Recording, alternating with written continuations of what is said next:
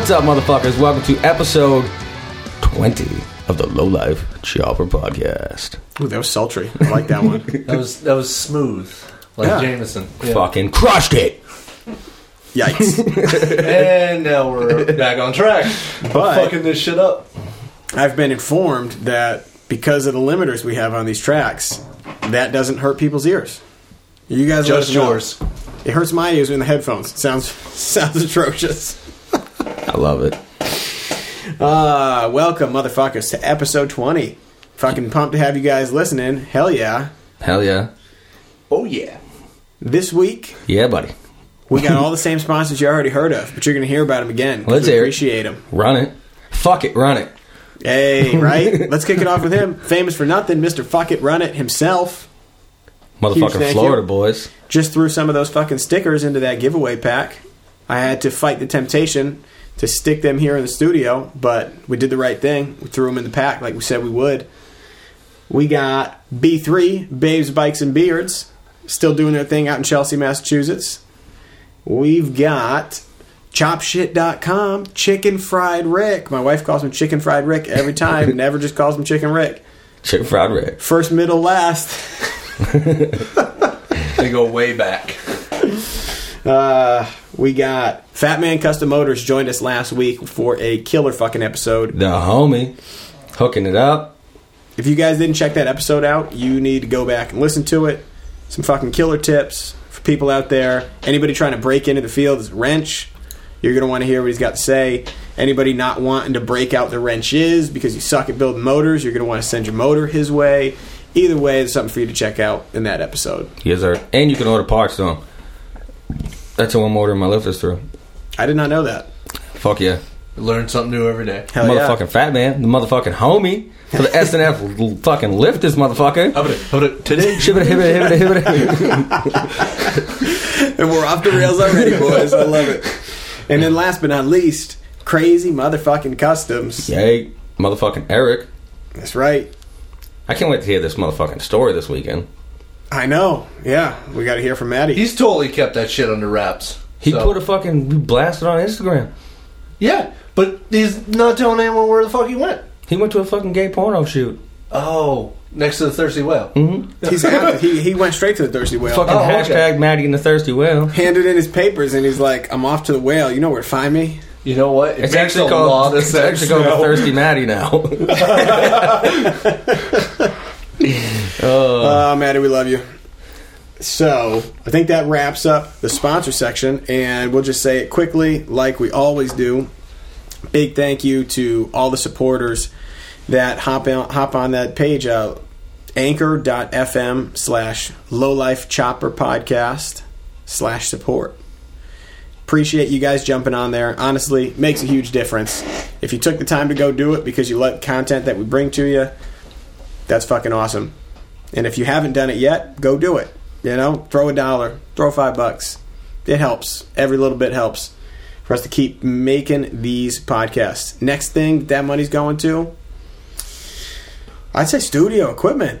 We need that. We need that fucking. Next thing we're doing is the interface. fucking make a willy. What's that?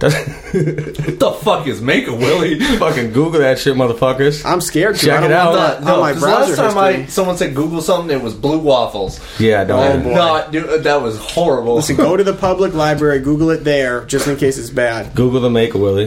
You can get the Loctite grease or CP edition. Oh, nice. Oh, I, now I get it. All right, so oh hey, fuck! We have a killer fucking show for you guys this week. Shout outs. In a minute, we're going to be going over close calls, full on crash stories, bike superstitions, and before we even get into all of that, we're going to be taking a call from, and you might recognize this company because they probably built part of your bike. Voodoo Vintage is going to be calling in, makers of fantastic frames, front ends, and a million other fucking parts. Killer fucking fabrication business. We're going to be talking with them tonight, so we're super fucking pumped about that. Hell yeah. Hell yeah! Rick. Uh, shout outs. You got motherfuckers got any shout outs to anybody? I'm very antisocial, so I do not have any. God. Yeah, I have no friends. You fucking guys. Alright, so I'll do my first shout out. Motherfucking Crown Town Choppers from fucking Corona, California, motherfuckers. Ooh, Chatted with him a little bit. Um, so, yeah, whatever. Hit him up. Great shout out. what's he ride? Uh, I don't even know what he rides, Probably honestly. a motorcycle. Ooh, Shots fired. yikes! Uh, who else we got? Wait, what part of Cali? Corona. Is that a real thing? Yeah. Where's that? I don't know, probably near Mexico. Well, because it matters when it's California. Because it's like if you think about it, they're the uh, whole coast. So like, He's there's got a people- fuckload of pictures of Born Free, so maybe he's close to wherever the fuck that is. You know what I mean? Though, like somebody being in California. Yeah, could, there's could have a full riding, could have a 24 or 365 riding season, Hey. or they could have winter. Just so you know, nobody fucking cares about geography. Yeah, but it matters to like, is it fucking? It's a difference between Fuck us it, and move on. Florida. What else you got? Uh, shout out to motherfucking Skeeter Built.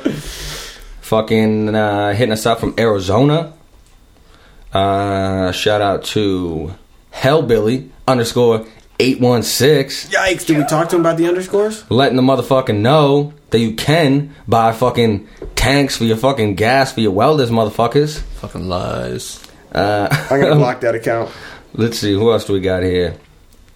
Uh, Can you just send us a tank, Hellbilly, so that I don't have to figure out who around me is gonna sell me this tank? anyways, uh, shout out to Peter Hates Everyone, no underscores.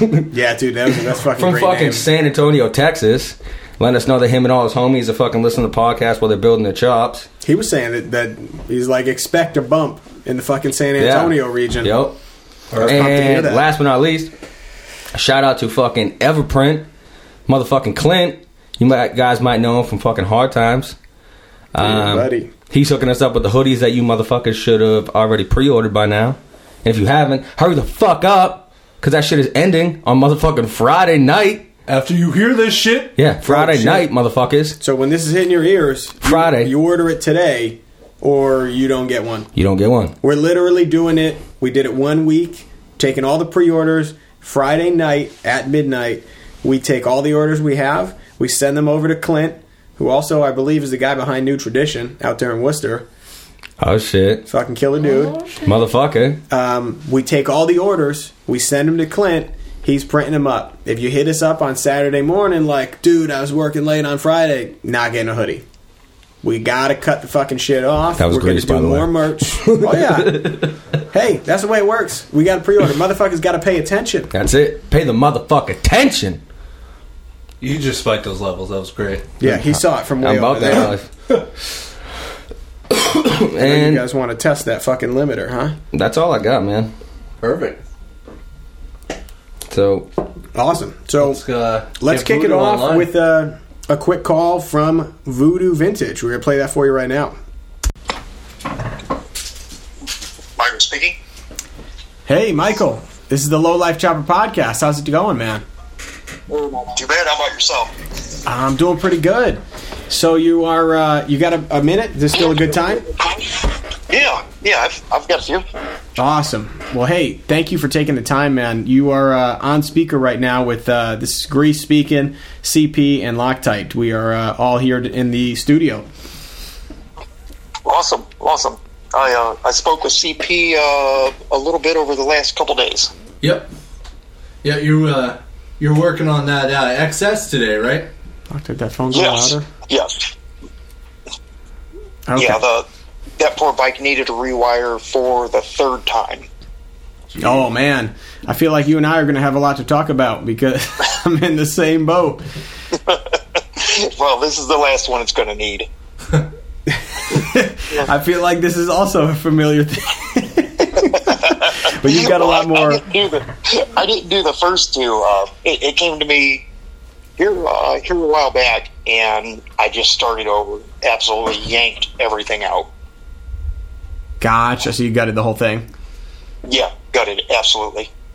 Nice. Well, hey, we're, let's get into all of it. Um, and let, I think uh, the best way to kick it off, and we'll dive, we'll definitely dive down into that. But can you give us a little introduction on how you got into motorcycles in general? Oh yeah, yeah. Geez, uh, I remember like my friends from way back when in the '80s. I think I was maybe 12. Before I was 12, they all had motorcycles, and, I begged my dad for a motorcycle. Um, what I wound up with was a summer of working chores on a small farm, and at the end of the summer, I got a mini bike. Ooh, what kind of mini bike? I don't even know, man. I don't even know. I think it was green. Um, I do remember everybody rode that thing. We rode the snot out of that thing. This is when you were 12, right? You're saying so you were the first person that to, to have like a motorized two wheel vehicle. I was like one of the last ones, but uh, because all my all my friends had them, I, I hung around with older friends, so they they all had like real motorcycles, like 125s and 75s and 80s and um, and 250s, and I had this little five horse Briggs and Stratton. but but I rode the snot out of that thing, man. It was awesome. Oh hell yeah, that's fucking sweet. So you started with that. You're riding around with all your friends. They've got bigger bikes.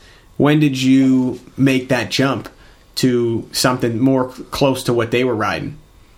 Um, I think let's see here. I remember another summer I had a broken bike. Man, oh, this still burns me to this day. It was a mint condition Honda Elsinore 250. Absolutely mint. Um, my my uncle's brother-in-law had it. He downshifted it, and it would never start again. Like Oh man. Killed it on the downshift. It was just something so stu- so stupid. He broke a keyway, I believe, and I worked my ass off mowing my uncle's yard all summer for that damn thing. And it was a big yard, man. It took me all weekend to push mow this bitch. so, so I finally, man, I, I get this bike, I get it back home. I can almost get it to fire. I think I was like maybe 15 at the time. Yeah, I didn't have a driver's license. So I would like beg my aunt to come take me down to into town 10, 15 miles away to go get a to go to North End Cycle and try and figure out what was going on with this because we didn't have internet at the time, right? Right. So I wound up never even riding this bike. I wound up trading the damn thing. Fuck. Yeah, that fucking sucked. If, if I'd known now about that bike, I mean, who wouldn't want a, an Elsinore 250, man? Right. You know? Yeah.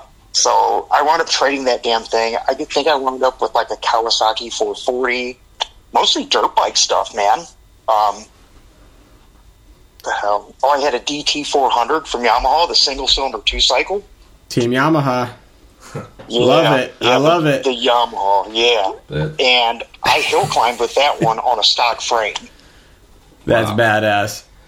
Yeah, yeah. My first attempt, I made it to the right up to the first jump, and the bike just kind of like stalled, and I was like, "What the?" And then it lit up and flipped straight over my head. Oh man. yeah, that was awesome. And then my next attempt, I made it up the hill, but being since I was so smart, I was going to put as little gas in it as I could to make it up the hill, you know, to get my best time. Being an amateur and all. and I ran out of fucking gas, went back down the hill, firmly planted my leg, and my knee swelled up like something stupid, man. I jacked my knee bad. Oh no. Oh yeah, and down assholes and elbows, me and the bike went back down the hill. It was awesome. So is that a thing? Like you you put uh, uh, the theory being you would put as little gas in as possible so that it'd be going faster. Yeah, I was trying to shed as much weight as I could on this stock bike. I mean, But like, is that a I thing? Like, do people do that, or is was this just like a, a new idea for you, for you to be like, I'm gonna do this? I imagine if you had a bigger tank, like on the drag strip, you would just use as much as you needed to get down. I mean, if you're splitting, you know, uh, tenths of a second, sure. That's true. Every pound, every pound counts, right? Absolutely, makes sense. Yeah. Wouldn't throw my Yeah. fat ass on a bike. Yeah, right. Sounds like we all got to hit the gym before we do any of this. Well, you know, being since I was running the amateur class and there was only like five of us in there in the 400 class, it wouldn't have mattered a shit if I'd filled it or not. It was but then you wouldn't have the story. Right, right. Yeah, I, I may have overthought that one a little bit. So I feel like we kind of jumped a little bit of a gap there that I want to delve down into there because the first bike you were saying you've got this bike had something wrong with it when somebody downshifted it and you were like oh we'll bring it to this place to shift or to figure out what uh, what had gone wrong with it and then now to you in the hill climb story it sounds like you're already competent with working on the bikes can you kind of take us into where you acquired the skill set to actually be working on your bikes like that? Oh, I was actually, let's see here, I've always been kind of a gearhead. Like, I remember being really young and my dad would, he'd make me hammer the wrenches under the car, you know, because we were just average folks. We didn't take our cars in to get them fixed. We did it. Right. And my dad, I knew how to put wrenches back in order, and I knew the wrench sizes when I was like eight, nine. That's awesome. You know, because dad would have me clean them too, and then put them back the way they came out. Um, so I knew that, and I always had an interest in automobiles, and I did like small engines in high school, and then I went in auto shop, and then I did a career center in auto shop, but I really hadn't played with bikes a whole lot. I mean, I did, but I didn't. You know, just basic stuff. Yep. And it really wasn't until, man, I think I was in my 30s that I got into a bike shop and I just was hanging out at this guy's shop. It was a small little place and I wouldn't leave. so, so I didn't really no good etiquette, you know, in the bike shop, in a shop, you know, and guys, the guy's like, look, dude, you're eating up my time. If you're just going to be here, hand me a fucking wrench or sweep the floor. He says, he's like, I'm losing money. And I'm like, oh, my bad. so, so I just started handing them wrenches. And, and once I really seen what was going on, you know, he'd cracked open a couple uh, um, Evos and twin cams and shit. I was like, uh, there ain't nothing in there to be afraid of. Especially So, coming kind- from cars. Yeah, I can imagine it would probably be simpler. Yeah, I mean, it all applies. An engine's an engine, right? Suck, bang, blow, go. It's it's all it. that's, all it is. True. Um, just a little bit different format. Um, so I actually I did I did go to college for automotive and diesel repair, and did that shit nine months professionally and fucking hated it. Really? Yeah, I just fucking hated it. I quit. I went to industrial maintenance, um, which which I really liked, and then the industrial maintenance got me more into how to use an acetylene torch and fabrication and mills and lathes and R and D and molds and shit like that. It, it was just a big rabbit hole, man. Oh, I can imagine. So it was basically when you say got into that, there's like you took there was an apprenticeship to do something like that. Oh, at the bike shop? Yeah, or well, yeah, I guess at the bike shop, but then also you said you had jumped into the um, industrial repair side of things. So when Oh, you um, start, I, I'm not quite sure the order that it had gone in. Did you work at that bike shop? I did wind up working at that bike shop. I did I did the automotive stuff for nine months after graduating college. And then I hated it, so I went into industrial maintenance and that lasted a few years, like eight or nine years. That's a that's that's more than I thought when you said a few.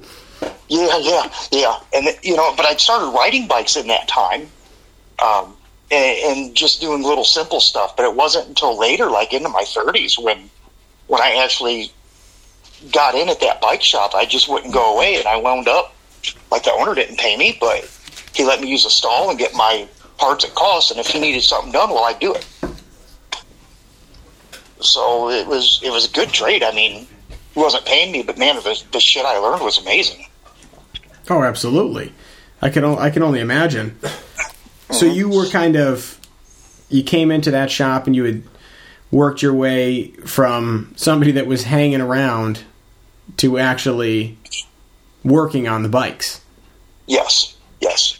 So, you know, if he needed an oil change done or brakes done or tire change done on a customer's stuff, no problem, man. Get on there and go. And then, you know, once the fires were kind of put out for the day, then I could work on my own bike. And this is while you were working industrial repair. Actually, I kind of quit industrial repair and went to railroading. So I was. Oh man, this- you got you got a very diverse background here. Yeah, yeah. I, I wound up. Um, I finally got out of that game. Um, all my family's in the railroad, but I really couldn't get into the railroad because um, I really drank too much and I. so it was kind of not an option for me. I couldn't pass a drug test to save my ass at that time. Our listeners are gonna love this. yeah. yeah. So I wound up. I, I just started drinking more is what I did because you know drinking is a railroaders are you know a drinking man's profession. So I wound up just drinking like crazy, and then I got back into drugs for Christ's sakes, and kind of the bad crowd with motorcycle guys and stuff. And Sure.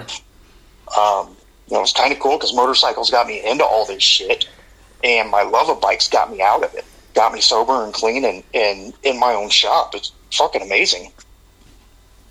Damn. So, like, take us more through how that came about from, you know, your leaving one career, looking to go into railroading, and then eventually come out on the other side sober and owning a bike shop. What? it's definitely it's not the uh, point A to point B career path that some people follow. You know, going to a school and coming out. So, Right, right. how did that all fall into place for you? Well, it, it's kind of. I, I started working on that when I when I sobered up. I started working at that bike shop, and I was I was over in Elkhart, Indiana. Um, you know where they make all the trailers. Yep. Actually, I make trailers Yep. for a living, Yep. and I know Yep. that place. I know that place very well. Ah, yeah, yep. So you know, trailers, meth, alcohol, shit like that. You know, that's what they do over there. Good old Indiana. yep, good old Elkhart, Indiana, and you know, and I just felt like I really needed a, a do-over in life, so I I transferred with the railroad over to the Chicago area. Um, I was dating a girl. We agreed that you know we were just going to shack up, no kids. She was an airline attendant, so she like transferred out from L.A. to Chicago, and I transferred from Elkhart to Chicago, and like three months into it, she was like flapping her arms saying, I want kids and marriage. And I was like, oh, whoa, you got to go. I was like, whoa, this, this is over right now. Um, not happening. Um, so I kind of, I met my, what, my current wife now on, um, on a dating app and we kind of got together with all that business and motorcycles was still in, in the, uh, in everything. You know, I was still, Sure. yeah, I, I was involved. Actually, my buddy called me from Michigan, and he took his bike to a shop. They totally stripped it, charged him two grand, and didn't do anything to it. Just stripped it. Oh, that's heartbreaking to hear about. Yeah, that was shitty. So he drove down one night. He took his Road Glide, his first brand new bike he'd ever bought in his life, brought it down to me. Um, I had like 19 boxes of parts and a frame with the engine in it and trans. Oh my god. So I put his whole bike back together for him. Um, got everything painted flat black, uh, powder coated everything, updated the wheels on it, um, did all that stuff for. I need an air compressor. That's all I charged him for. For it. Right. Yep. Just to be able to get the. And so when you were doing this, were you doing this out of your own house at this point, or you're still doing this out of that bike shop? I actually did that out of my house in that little place I was renting. I just met my current wife at the time, and she was just digging what I was doing, and we wound up moving in together. Um, that bike went down to Mexico. Um, so we wound up moving in together, and I, it kind of started with. I had told her, I said, "Man, if I had a lathe, I could make my own wheel spacers for this crazy XS I have out here." And I showed her a Craigslist ad, and it was a retired machinist that had passed away, Yep. and his, his wife was selling all of his stuff. So he had this little bitty um, benchtop mill Sure. and a little nine inch lathe, South Bend, and and a lot of gear for it, man, like a lot of tooling. So I I showed her all this stuff. It was like thirty seven hundred, and I told her I said, "Oh man, this would be great. I could make wheel spacers with this." I, Sure. I said, "Well, I don't have thirty seven hundred. She says, "Oh, I do." I was like, "What?" She goes, "Yeah, yeah, yeah. If you want it, let's go get it." And we're just That, dating, that is love right there. Holy cow. Yeah, we're just dating. I'm like, are you fucking serious? And she's like, yeah, fuck yeah, let's go talk to him. So this whole thing just kind of started with I wanted Lathe to do fucking wheel spacers with. that was like the official beginning of the shop. Um, and and with the previous build I just did for my buddy. Um, so so we we went and bought that, and we're walking out of the driveway after we made the deal. And she says, "Hey, do you know how to use this?" I said, "Fuck, I don't have a clue." I've never used a lathe before. I'm like, I'll figure it out. So, uh, so that was kind of the beginning of it. Um, so I rode that bike. I rode. I got that XS together. I made my wheel spacers Yep. and I got that bike together. It had the Mike's XS um, elephant feet in it, the tappet adjusters, Yes, yes. and oh my god, it threw one of them. I almost put it right through the top of the rocker box. Oh, the head. Yeah. So that night, I'm supposed to leave to go out on the long road ride through Flatback Productions, Flat Black Productions. Yep. That Edge puts on. Yeah. yeah, that, that winds out at the smokeout. Well, I've been doing this ride for a few years, and and I wanted to take my fucking Roxy, the 650 chop I had. So the night before this happened on a test ride, I hadn't even rode this thing 10, 20 miles, and I'm going to take it on a thousand mile trip. That's ballsy right there. Fuck yeah, it's ballsy. So, so I get this bike together and get it out on the run, and I'm like, hell yeah, it's running good. Son of a bitch, it throws that. I call Napa. They say, yeah, we can have that here like tomorrow, early. So I'm oh like, Oh, my God. nine o'clock. So as soon as they opened up, I'd had that engine out on the bench. It was. I took it out, put it on the bench. My wife was like, "You're fucking nuts." I'm like, "Yep, I'm doing it though." Oh, this happened. At, uh, sorry to back up here in this story. This ha- Yeah. it threw this shit at home. Yeah, I was still doing this shit out of my garage. Oh, I thought you were on the road in. Uh, let's just you pull. You found a Napa that's like, yeah, I've got this. Oh, oh, no, that that happened like the night before. Like I just got this bike kind of half-assed together and rolling, and I said, "Fuck it, I'm going to take it on this ride, man." Um, Gotcha. Okay, so you just Yeah. threw that shit, and then you get the part the next morning, and you're like, yeah, as soon as that part gets here, I'm gonna drive a thousand miles on this thing. yeah, so I put them new tappet new tappets in there. You can get them um, out of a Porsche, or not a Porsche. I think a Porsche and a VW, an air-cooled VW. Yeah, I have It's VW Beetle wires on my XS for my spark plugs. Yes. So the VW shit, those uh, those lifters, the tappet adjusters fit in there. So I got a set of those from the Napa, put them in that engine, set my valves, stuffed that fucker of engine back in there, and had that bitch packed up, ready to roll. And I rolled out that night. Fucking a man of faith. I like it. Oh, well, you know what they say on the long road? If you don't finish building your chop before the ride, just do it along the ride, because that's what I fucking did. Oh, it's fantastic. I feel like there's a lot of people listening to this right now that can relate to that sentiment. Oh man, I I had a fire underneath my seat the first night at camp. Um, Oh, you're, so you're fire. camping on these on this trip. What, what's that? You say you're camping along the way on this trip? Yeah, yeah. We ride, we camp, we ride, we camp, and you know you got to like meet these checkpoints every night. Oh man, So- now we got a whole separate thing to go down because we did a whole episode um, way back when, when we first started this podcast about camping and riding and uh, what to bring. So, could, if you could give us just a quick overview when you were going on this trip, what did you bring with you to sleep in on and make that shit comfortable? Um, a sleeping bag, and I used my leather coat as a pillow, and a small one man tent that I could just wiggle myself in like a small cocoon. There you go. The sniper tent. Nice, Yeah. very minimal. Yeah, I made room for tools. That was my main concern because I needed every one of them motherfuckers. Based on the start of this story, I believe it. yeah. So, like the first night, I had a small fire underneath my seat. I kept having electrical problems because, man, my electrical game fucking sucked at that time. It sucked. So I kept having electrical problems. I remember I didn't change my clothes for three days because I was all the time working on this bike, pulled over on the side of the road at night.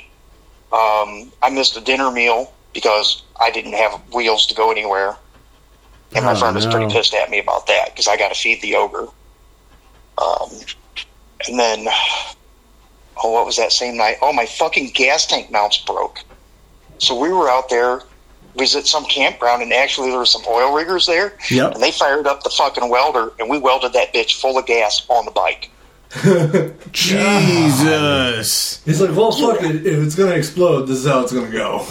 hey, fuck it, man. You know, ride or die. Damn, those oil riggers are ballsy too. Now I know who to Yeah, look we- for we if I ever break down. We had some like wet rags around it and shit, and just just tacked them on right there where the weld had broken at, and they were like, man, we were all sweating balls on that weld, but If you you're doing it out in the field. So that's a fucking stick weld, then. Yeah, it was a stick weld. Just fucking stick weld in the tank. I love it, Fuck dude. yeah. Fuck yeah, it was a stick weld, man. There were sparks and shit flying everywhere. I got a couple photos of it, man. It was awesome. Now I gotta ask, what? Just because of the the willingness of somebody to do something like that to help out, I have to ask, what year was this? This was fuck. What was that Right? You can It was- ballpark it. It doesn't have to be exact. I'm just wondering, is this any time recently that somebody was like, "Yeah, I'll fucking stick well near this gas"? Yeah, within the last six years or so. Wow, Wow. I thought it was gonna be way back. Yeah. no, it was like within the last six years. Now, those, those are some pretty cool dudes. You know, we all rode in on the bikes and they were checking out our shit, you know, and, and I'm like, man, my shit's broke. You got a welder? And uh, they were like, fuck yeah, we do. So they, they hooked me up, man. That's probably the best part of their day too. They're just so fucking tired of doing the same shit, and they're like, "Yeah, fucking, I'd love to weld a motorcycle right now. Bring it over." Yeah. yeah, they were happy to help out. Oh, fuck, what else happened on that ride? Oh, I was, man, the bike was running like a fucking champ, finally. I think we were up in Pennsylvania by this time. And the bike was just running like a fucking champ. We was up in the mountains. You were coming from almost- where to? Sorry, just remind us. You came from where to that area? uh, Chicago down to Indiana, and then we cut over to Pennsylvania, and we were going down like fuck, I don't know, Kentucky, I think. Damn. So you- you've already put some serious fucking miles in on this, like uh, halfway ready for this trip bike. I did three thousand that year Wow, in ten days. Damn. that's fucking crazy. That's across the country. That's ba- that, that's the distance, if I'm not mistaken. Yeah, Yeah, basically, roughly, yeah. because um, I rode back from South Car- from Rockingham, South Carolina to Chicago that Sunday, so I did that in one day. Uh, and this is all on the fucking 650. People talk shit about the 650, but like, damn, 3,000 miles in 10 days. You made that shit work. Yeah, yeah, and 800 of it was in one day, and I was skirting a fucking serious thunderstorm, and I about got clipped by uh, two deer um, on that same trip. I don't know if it was snot or piss on my saddlebag, but the deer wet it. That is fucking wild. yeah, yeah, it was it was a good run, man. So I had this fucking crazy thunderstorm going, and and I rolled in, man. Holy fuck! And, and that's in an Amen Savior frame. Oh, so you got like the uh, the like the bouncy rear end there, right? Yeah, the pogo stick. Uh, That's right. yeah, Those are cool. I don't see those anymore. Do they still make them? no, they don't make them, but I'm I'm hoping to bring those back. That would be fucking cool because that shit was so unique. And you'd see people, even now, you still see people selling them on Craigslist, and it's Mhm. just like it, it hap- and the, the prices they're asking are through the roof, and then half of people don't even know what that is, and they're like, so I don't even know. I don't know if there's any sort of secondhand market for it, but I can guarantee there'd be people nowadays that'd be interested in buying one if somebody was able to make it. there's there's a couple problems with it, um, and most of it is due to poor setup when you act, when you set that up. Um, they they say that well the wheel binds and kind of torques through the corners and that, but you know if it's properly lubricated and set up right and your chain's tensioned, you're not going to have that shit. So, if you're if, just for the listeners, um, could you give a, a brief explanation of what is going on with this frame for anybody that hasn't heard of an Amen Savior frame? It is basically a man. What I want to say, it's like like your old front ends that have the exposed coil springs up front. It's basically the same thing in the back.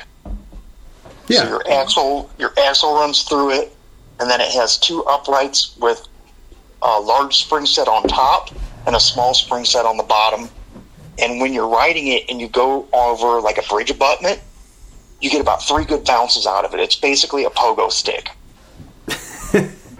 Right. Yeah. It basically looks like springs above and below your rear axle, Yes. like built into Yep. the frame or yeah. the ac- built into the uh, the axle plates.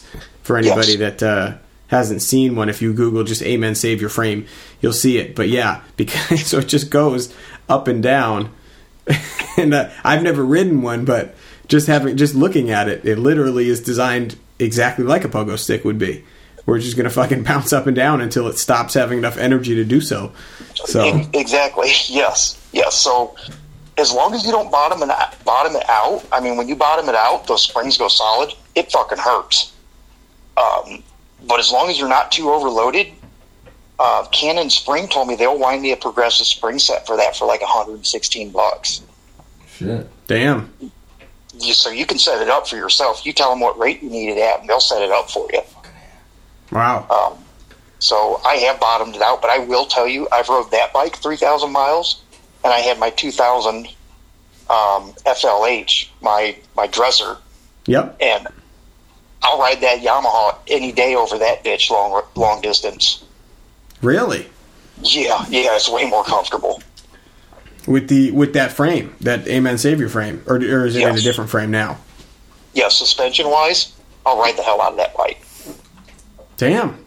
Yeah, So they- I, I rode it two up on that same trip. My wife went with me a couple years ago, and we took that same bike riding it two up with double the camping gear, and we were still cool with it. Wow. That's saying something right there.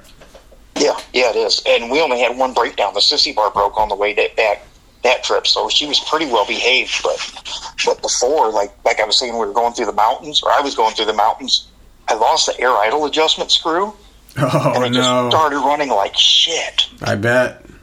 So I pulled off on the side of the road, and, and where the fuck are you going to find one of those?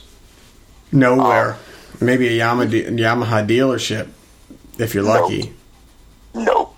Not even the most. I looked for it along the whole rest of the trip to find one. I went to several junkyards, salvage yards, couldn't find one for it. Wound up, I found right there on the side of the road. I took one of those heat shrink butt connectors. Yeah. I jammed that on the end of my Phillips screwdriver, ran that some bitch in there while the engine was still hot, and that fucker was running like a champ. Right, because it, it'd be narrowing the the intake of that hole. Ex- exactly. I ran that carburetor set like that for a fucking year afterwards. I never replaced it. now that's some shit we can relate to right there. Anybody who says if that shit ran okay, it's like, eh, fuck that. I'm just gonna let that be. I'm gonna let that Yeah, be I until mean- it doesn't.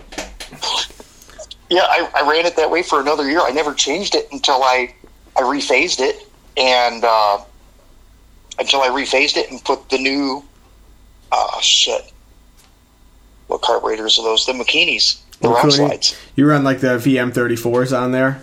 Yes, thank you. VM34s. Yes. Yep. I have those same ones on mine. Yeah, they're excellent. What what type of ignition are you running? You knew I know it had to come up because my bike has been fighting me like a motherfucker, and I keep I'll ride it, it'll break, and then I ride it and it'll break. And le- recently, I was riding it, everything was good, and then the carb started leaking. I fixed the float level, and then all of a sudden wouldn't start back up. and I'm thinking it's the ignition. So I'm curious to know what you're running and whether you've ever had any ignition problems with it. Um, Pamco is what I'm running. Um, yes, I have had problems with it. You should probably use Loctite on those 10 millimeter bolts on the end. Yeah, I don't Um, have Loctite on those bolts, so maybe that's what the problem is. Yeah, I've had that shit fly apart on me mid ride. That was fun. Oh no! Are you Yeah, talking about yeah. the one like the act the um, advance rod, the mechanical advance rod that goes all the way yes, through? the advance rod. So I wound up having to do a makeshift pin because that fucker went flying into God knows where. I I wound up getting a makeshift pin, putting that in there, got it buttoned up, got it back home, and then I took it off and made sure I cleaned everything good and Loctited that shit again. There you go. Yeah, I remember hearing horror stories about that that pin, and I actually had to shave it down quite a bit to get the, the Pamco to fit. That little uh, that little key pin that holds it in place. Oh, it, yeah. uh, it was too tight. It, it didn't didn't clear it, and I kept shaving it down, putting it in a vise, shaving it down, and I was like, Jesus Christ, there's not going to be any pin left if I have to grind this anymore. But uh, finally got it low enough, so maybe that's something I. Uh, you have you ever had an ignition go bad on you? Yes. Um, usually the two wires, the leads that go into it, Yep. right there where they connect to the board, burn up. Or, or they don't burn up, they break. No, I've, I've had good luck resoldering them, but the resistors on them also break. Uh, they burn up. And where are those? It's on that um, electronics panel on the pickup side. Oh, okay, gotcha. Yeah, I actually have a friend that if you have a burnt up ignition, mail it to me. I mail it to him. He brings it back to me, and he charges you like fifty bucks. Oh my replaces it. god, this is the thing I've been needing to hear from someone. Holy shit, it's been like three weeks. Dude, you're getting a package in the mail. I have an ignition that definitely has this problem. I need to get back on the road, and I'm so happy this came up. You're welcome. Yeah. yeah. So yeah, my little friend, man, he's he hooks me up with that. Um, it's been forever. I finally got one in a unit. I traded a customer for Yeah. his bad unit, um, put it in, and he's had good luck with it. It's running running good. That's fantastic. Yeah, yeah, I'm pretty stoked about that. And he's cheap, man. He's like, yeah, fifty bucks. That's that's very reasonable for something Well, like yeah. that. And when you compare it to modern bikes, what an ignition would cost on uh, any other bike, yeah, you'd be paying three three figures. It feels weird to call it three figures. Oh. Just say Yeah, right. hundreds, but yeah, you'd be paying three figures. Jesus. My ignition's no three figures. Well, I Yes, guess it it's is. I guess it's pretty hard to get a hold of of Pamco. I mean, I'm not trying to down the man, but On the step down? I guess it's kind of hard to get him to re- replace stuff and and that. Yeah, I haven't. I haven't even reached out to him on it. Some people have said that um, it's been good and that he replaced it, and then other people similar story to what you're saying. And uh, at this point, having owned it for two years, I've been building this bike so goddamn long. I ordered. It was one of the first things I ordered. I've been working on this bike for three years now, so I was kind of like writing off the idea of there ever being like. Oh, I'll send it back to him. He's like, "You ordered this three years ago. This this is clearly your fault at this point." So, I was just looking for another option, you know. Yeah, most most guys in the industry are pretty cool though, man. If you reach out to them and tell them what's going on, you know they'll they're generally pretty cool. You know, um, most of them stand behind their stuff. Yeah, and speaking of that, I mean, you've been talking with CP, and he's been singing your praises. We've all been singing your praises as far as what your stuff, what you've got out there. So, can you, we transition a little bit here into how you got from somebody working on your own bike, riding bikes, to what you're doing now? Um, actually, what really started this stuff, the catalyst for this, was I I befriended um, Hugh Owens from from Hugh's Handbuilt, and and God don't ask me how he ever thought I was. Uh, I don't know. He just kind of took to me. so you know, and Hugh just doesn't friend anybody. So Right. I actually rode down to the smokeout, and I seen him there, and I asked him, "Dude, can you sign my manual?" And he's like, "Man, I ain't no rock star, but he humored me anyways, and he signed my fucking factory manual for my XS." There you go. I love so it. We, yeah, so we were kind of like friends from then, you know, and you know, and he gave me his number, and he's like, "Don't abuse it, dude," and I'm like, "Okay." So you know, a couple years had passed, and he's like, "Look, dude, um, when he started vapor honing, he was like, look, bring your engines down, you and your wives. We'll vapor hone them and rephase the crank and cam." And I'm like, "Seriously?" He's like, "Yeah, yeah, come on down." So I did. I drove ten hours down to uh, North Carolina to go hang out with you for the weekend. Damn. And so that's the that's that 277 degree rephase, Yes. right? Yes. I'm er, there's more than one, right? It's not just that. You could do multiple degree rephases. Or am I mistaken there? Triumph. You can do it to a Triumph, an old one, the T100s, I believe. So what's the bet? Because this is something that I, when I was first building the bike, I remember looking at it and kind of writing it off as like, right now I'm just trying to get some shit to run.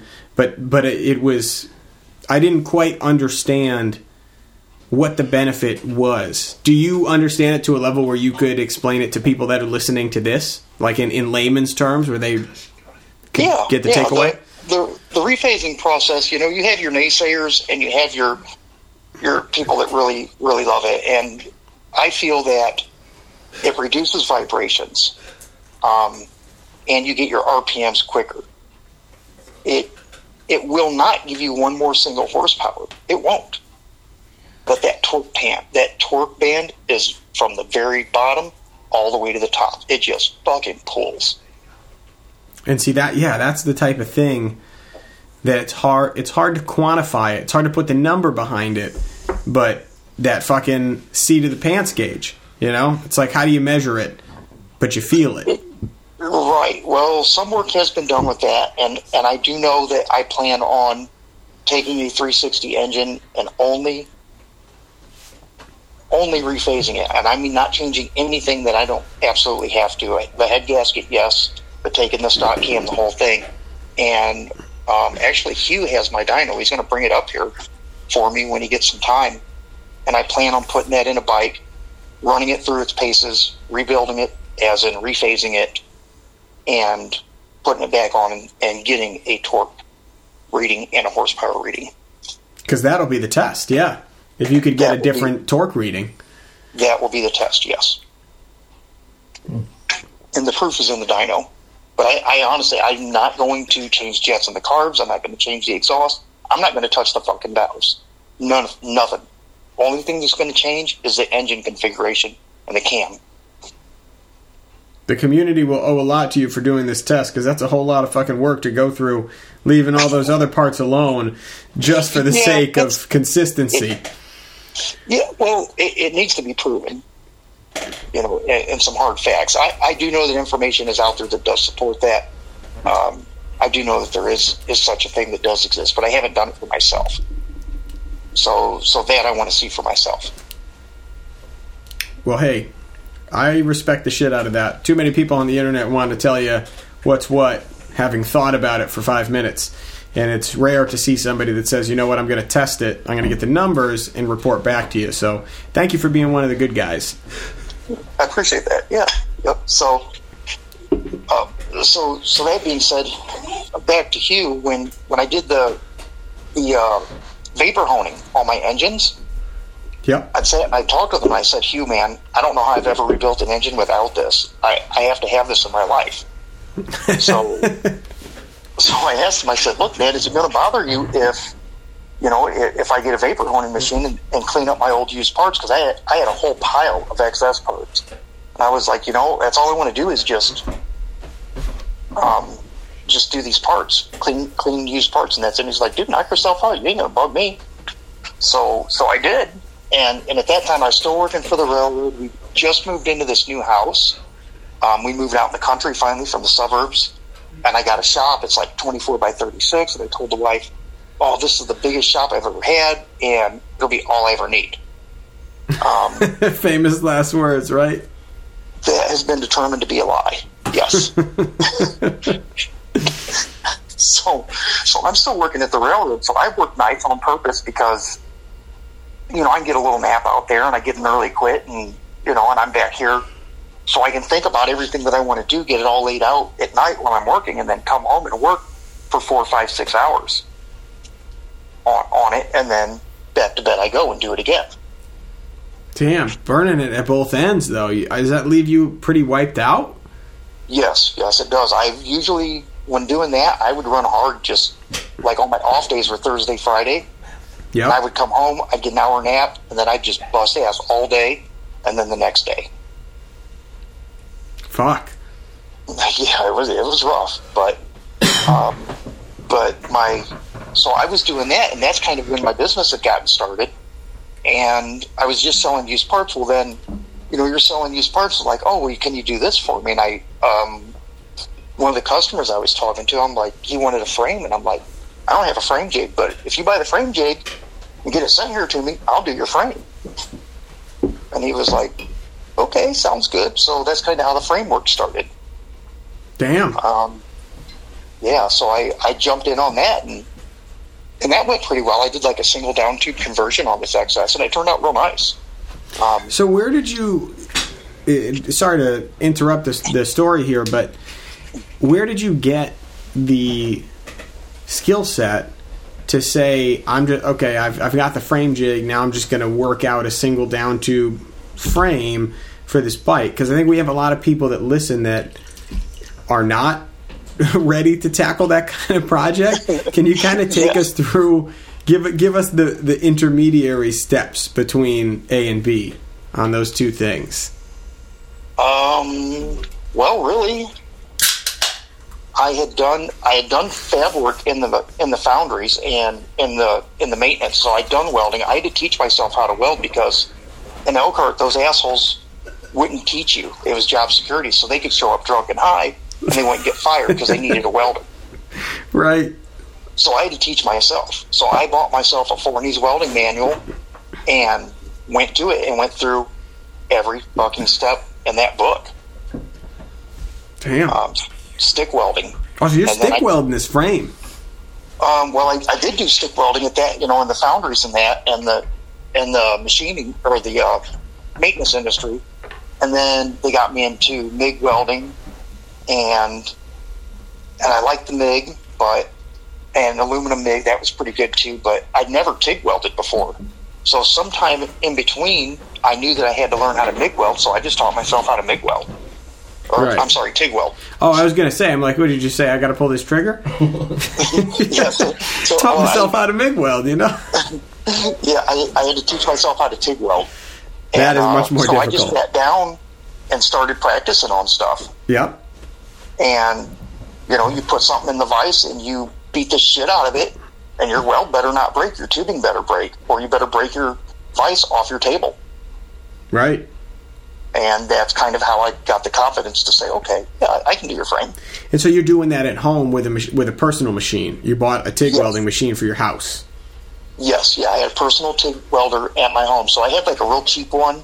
I was just Uh, going to dive into what you bought because I know this guy. The guys that are listening to this podcast are the ones that are going to want to know. Oh shit! Well, what kind of what kind of machine should I be getting at home? Oh, right. Yeah, I had this one. It was man, it was like a cheap Chinese one, and I think it was maybe Century.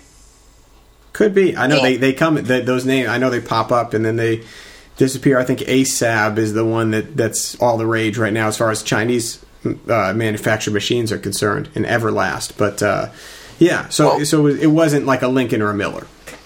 No, no, no. It was a cheap Chinese one. I think it was green or yellow cased. I can't even remember. Um, yeah, so I yeah, started I with know the yellow one. case one. That's definitely that's they're still around. I literally I think it's ASAB or ESAB, but so you got the yellow one. Off to the races I- with it. Yeah, so I had that cheap one that I started with, and luckily my wife is so awesome because I kept telling them, like, babe, I need a Miller or a Lincoln. I need something quality because this scratch start just sucks. Oh, with uh, scratch start only. Yeah, I had no high frequency, no pulse, no nothing. This was bare Oh, bones man. Chinese shit, man. So it's basically a stick welder with a TIG torch hooked to it. yes, basically. All intents and purposes. Fuck yeah. Yeah, and the gas. Ooh, Yeah, gas. yeah, it's right. You Yeah. got the shielding gas, in, but you're Yeah. still just striking it like a like a stick electrode. That's fucking. Yeah, that's what we. I, when I worked with the union for a little while, and that's all we did in the field because because you had to have a fucking lead that ran three stories up, and that was the easiest way to do it. You know, you're not gonna be able to use a high frequency machine out there, but uh, Right. it's funny to hear that you were doing much more precise work with it, which I think is a testament to your skill level.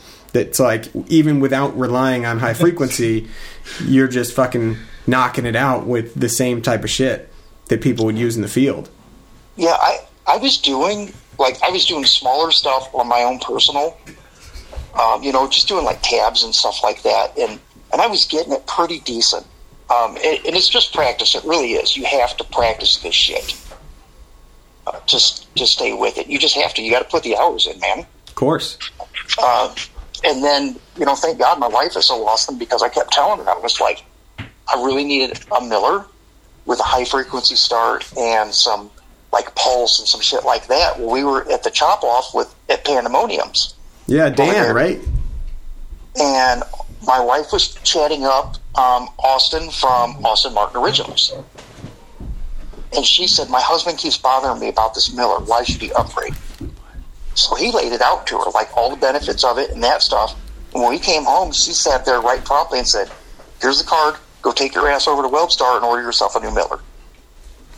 Damn. Yes, Wife you guys can, material. like, do the slow clap right now. That's right, honestly. yeah, if you guys want to give me a slow clap, go for it. Because, man, my wife is just awesome. that is that's it's true love right there. I don't know if she knows how much those cost when she said that, but hey, she said it, so at least you're at least you're good to go. Yep. She knew how much it cost. She knew. She did. She does not care. She said, "Go get it. That's going to up your game." I said, "Hell yeah, it's going to up my game." Now, now that she knew why, thank you, Austin Martin, for that. Um, I wound up with a new Miller in my shop. That is fucking. What? Which one did you get? If you don't mind me asking. The, the Syncrowave. Um, yeah, what was it the 200? I think Syncrowave or the 210. yeah, two ten. They they made two ten and a two eighty, but Yeah, uh, 210. 210 Syncrowave. Yes. that's what I use at work. I use that exact machine at work, and it's fucking phenomenal. Mm, yeah, yeah, it is, man. I was laying down miles of beads after that, man. I was like, "Fuck yeah, this is the jam." Right? Does it have the wireless pedal? I did not get the wireless pedal. I still have the cord. I mean, for yeah, if it's not a huge shop, it's not a huge hindrance. Yeah, I'm sure. Yeah, I'm just everything's right there on my weld table. So I, I fab myself up a weld table with some slots in it and stuff, Yep. and that way I could like move clamps around and and what have you, and different fixtures and and fixture different things. So uh, it's pretty versatile. I kind of hope to see it go. I might I might be using it for a packing table now. Um, just well, just because things have changed with with acquiring Voodoo Vintage, so you know th- things have changed in that aspect. And that is huge. So take us through that, how that came about, and what it means for you now.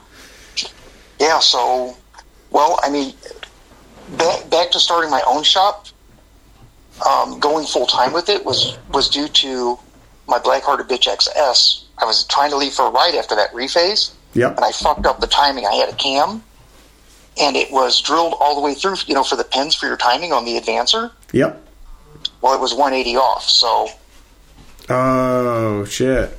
Yeah, because it was drilled all the way through instead of on one side, so the side I put it in was fucking wrong. I'm trying to kickstart this bitch, and it backfired. So when it tried to throw me over, it didn't do that because, you know, thank God I'm fat. So, I was gonna say, yeah, this motor doesn't really. I'd be surprised Yeah. if it threw you all the way over. well, yeah, I mean, it's a 750 big bore, right, with a shell cam, so that bitch, it wanted to fire. It, it tried to throw me over, but thank God I'm fat, and it just snapped my Achilles tendon. Oh Jesus. Oh yeah, hundred percent snap, man. Fuck me, laid me out. Um, vacation over. Fuck. So, yeah. So I missed the long road that year, and then I was put off work. Well, I was working for the railroad, and you know, so I'm off now. And I told the wife, I'm like, um, I need to make some money, so we're going to be out here in the shop. And they never hired me back. They kind of fired me. Um, yeah, they kind of fired me, which was some bullshit. I'm fighting that right now, but it's been three years. The So railroad been- fired you? Yeah, yeah, they fired me. Yeah, because I didn't give them. Uh, uh, you know what? I probably shouldn't even say because I have a lawsuit against them. so yeah, we don't want to get on. you. We don't want to get you in trouble there. yeah, yeah. My my attorney has actually advised me not to say anything, but He's but sitting anyhow, next to you right now. don't say it. yeah, I don't want to blow my case here. So yeah, I'm legally fighting to get my job back at the railroad. Um, but I've been living out here doing my thing in the shop, so cool things have been happening. You know, um, Dan from Pandemonium has Yep. given me a ton of support. I I can't say enough about the guy, and Hugh Owens also has just been great. Um, you know, and I've built a relationship with Gary Who's over at Who's Racing because you know that's where you want to get your JE Pistons for 700 kits at. That's where I got my carbs from. Yeah, yep, and your carbs, yes. So I've done a couple engine rebuilds for customers too um, during this time with the vapor honing. So And how is that? How has that been? It's been good. I do like the vapor honing. Yeah, it's been good. Um, had a couple nice builds out there. You know, good reliable XSs, uh, rephased and 700 kits and cams and all that. So, you know, they. I do like to hear them on the bench when I fire them up for the first time. Yeah, oh, I can imagine. Those, Yeah, and yeah. so the vapor honing, Yes. I've not. I, this might be my own ignorance here, but I've not heard of exactly what's what that process entails. Oh, okay, yeah. Um, vapor honing. A lot of guys just get their stuff sandblasted, right? Yeah, Sandblasting the media is sharp and it's rather large, and it and it's dry. So, vapor honing is a technology that was developed by Rolls Royce back in the fifties, and it was their aeronautics division. Mhm. So they would clean their airplane parts, their jet engines, with that to inspect it. so they're spraying a media onto it instead of blasting a media. Well, it's it's a water slurry, and the the media that's used is very very tiny. It's ceramic, and it feels like soda, like in your soda blasters. So when you're running this, you're only running it like 60 psi max, and Huh. when the water slurry and the media hits the substrate, it's cushioned, so you don't disintegrate your your ceramic, and you don't overly um, take material away from your um, substrate. So it's just like a very, it's like a super light touch. Yes, it, yes, it peens. It actually peens the surface of the aluminum, knocking out the oxidation and the grossness, Yep. and it peens it over and cleans it. It also seals it, so it inhibits corrosion in the future. So after your parts are all clean, you just spray it down with a little bit of silicone, um, like WD forty with silicone, and it stays that really nice bright color. And and eventually it'll tone down, but it does it evenly, like a nice gunmetal gray. Is this is this aluminum only? No, you can do anything in that. Man, I've done tool like plastic tool bins that are just gross and have rust and grease in them. Wow. I've put those in there, like your uh, impact resistant cases for your tools. Yeah. Yeah, you know how they get all gross, man. Yeah, I've- they do. I have, I have cleaned those up, and they look like factory new. Huh. That's awesome. Yeah, yeah, it's really cool. You can do about anything in it, you know. And if you tried to sandblast that, you would just have plastic in there. Right. You destroy it. Yeah. Yeah. And, and the vapor honing does not destroy any mating surfaces. I can leave that on a head gasket surface all day long, and it'll never hurt it. Wow. That's fucking Yeah. cool. Yes, pistons too. I've done pistons in it, and I told the wife, I said, you know, if I was a, a man of ill moral, I could put those back in a box and sell them as new. And, and you damn near could. You'd have to really look at them to know that they were used. So, uh, Damn. So, and you're so you're doing all that in house, right? Just so I understand this correctly. Yes, yes. I've been doing all this in house. Um, my shop just kind of evolved into. Um, I traded that little lathe for a big. I sold it outright, and then I bought a 13.5 South Bend toolmaker's lathe It is fucking pristine. Um, so I wound up adding that into the shop, and I wound up adding the vapor honing machine into the shop. Oh shit. Yeah, and that that's been my only source of income for the last three years. So is this like out of garage at your house, or you like renting a property? Um, no, this is out of my house. We purchased the house, and, and the reason I was kind of cool with it is because there was like a lot of deer in the area, and I'm out in the country, Right. and and I got this big ass shop out here. So it was kind of a side gig, you know, until I tore my Achilles tendon. and right. it became my only source of income. So once you tore the Achilles tendon, you just you like fuck it. I'm buying Voodoo Vintage. oh, that that was actually that was three years ago when I did that. Um, okay. So this just recently happened. So I'm I wound up actually gambling my retirement account. I pulled my 401k and I said, "Fuck it, you know what? It's not doing anything." I kind of heard it through the grapevine that Voodoo Vintage was for sale. Right. I I looked I kind of looked the website over and was like, "Damn it, man. That's awesome." And I reached out to the owner um, who I didn't know at the time. I just reached out to, you know, I just emailed Voodoo Vintage and I got Dave. back a reply from That- David Roy and said, you know, the rumor's true. It's for sale. Here's the breakdown. So I, I talked to the wife and I'm like, what do you think? She's like, fuck it. It's only money. Let's do it. Right. So awesome. we bought the business, the social media, um, you know, Facebook, Instagram, all that, and uh, some tooling. We didn't buy his lathe. It was pretty awesome, but, you know, I'm trying to haul everything back in a 24 foot trailer. Right. So, and I already had an awesome lathe, so the lathe stayed. But I did pick up, you know, like the jigs and the mill and um, and some grinders and and the benders, of course. Right. So how long have you been actually in control of that business? December second. No shit. So two days. So this is very recent. This just happened. This just happened. I just got the truck unloaded yesterday. My shop it looks like an absolute tornado just came through there. so Except for my yeah, uh, my hardtail, right? yeah, so I, I've only been into it literally. I just got I unloaded this morning at eight o'clock in the morning. No seven. Um, the guy from Alro Steel was here, and we just unloaded two thousand dollars worth of material. Wow. So are you gonna have to hire a few guys on now, or how you? What's your plan of attack now? Because that's a pretty big Well- leap. Yeah, well, the the immediate right now, my immediate concern is getting the hardtails up and running. right. Um, I have to get those gun going. The the front ends, I'm going to have to wait a little while. I'm going to put those on hold because a they're complex. Right. Yeah, I was looking at those. Those are really complex. Though, yeah, they're fairly complex, and I, I have to get this shit right from the laser cutter. So I'm shopping around on laser cutters right now that are going to be able to handle those and make them really nice. Right. Um, so I, but luckily, being in this area, man, I have a whole choice of laser cutters to choose from. Right. So how does it work? Because I've seen that you guys make parts for pretty much fucking everything. So you guys do like the Jap stuff and sports stuff. So how does that tie? Do you just have like a shitload of different jigs? Yes, I have a shitload of different jigs. Right. Perfect.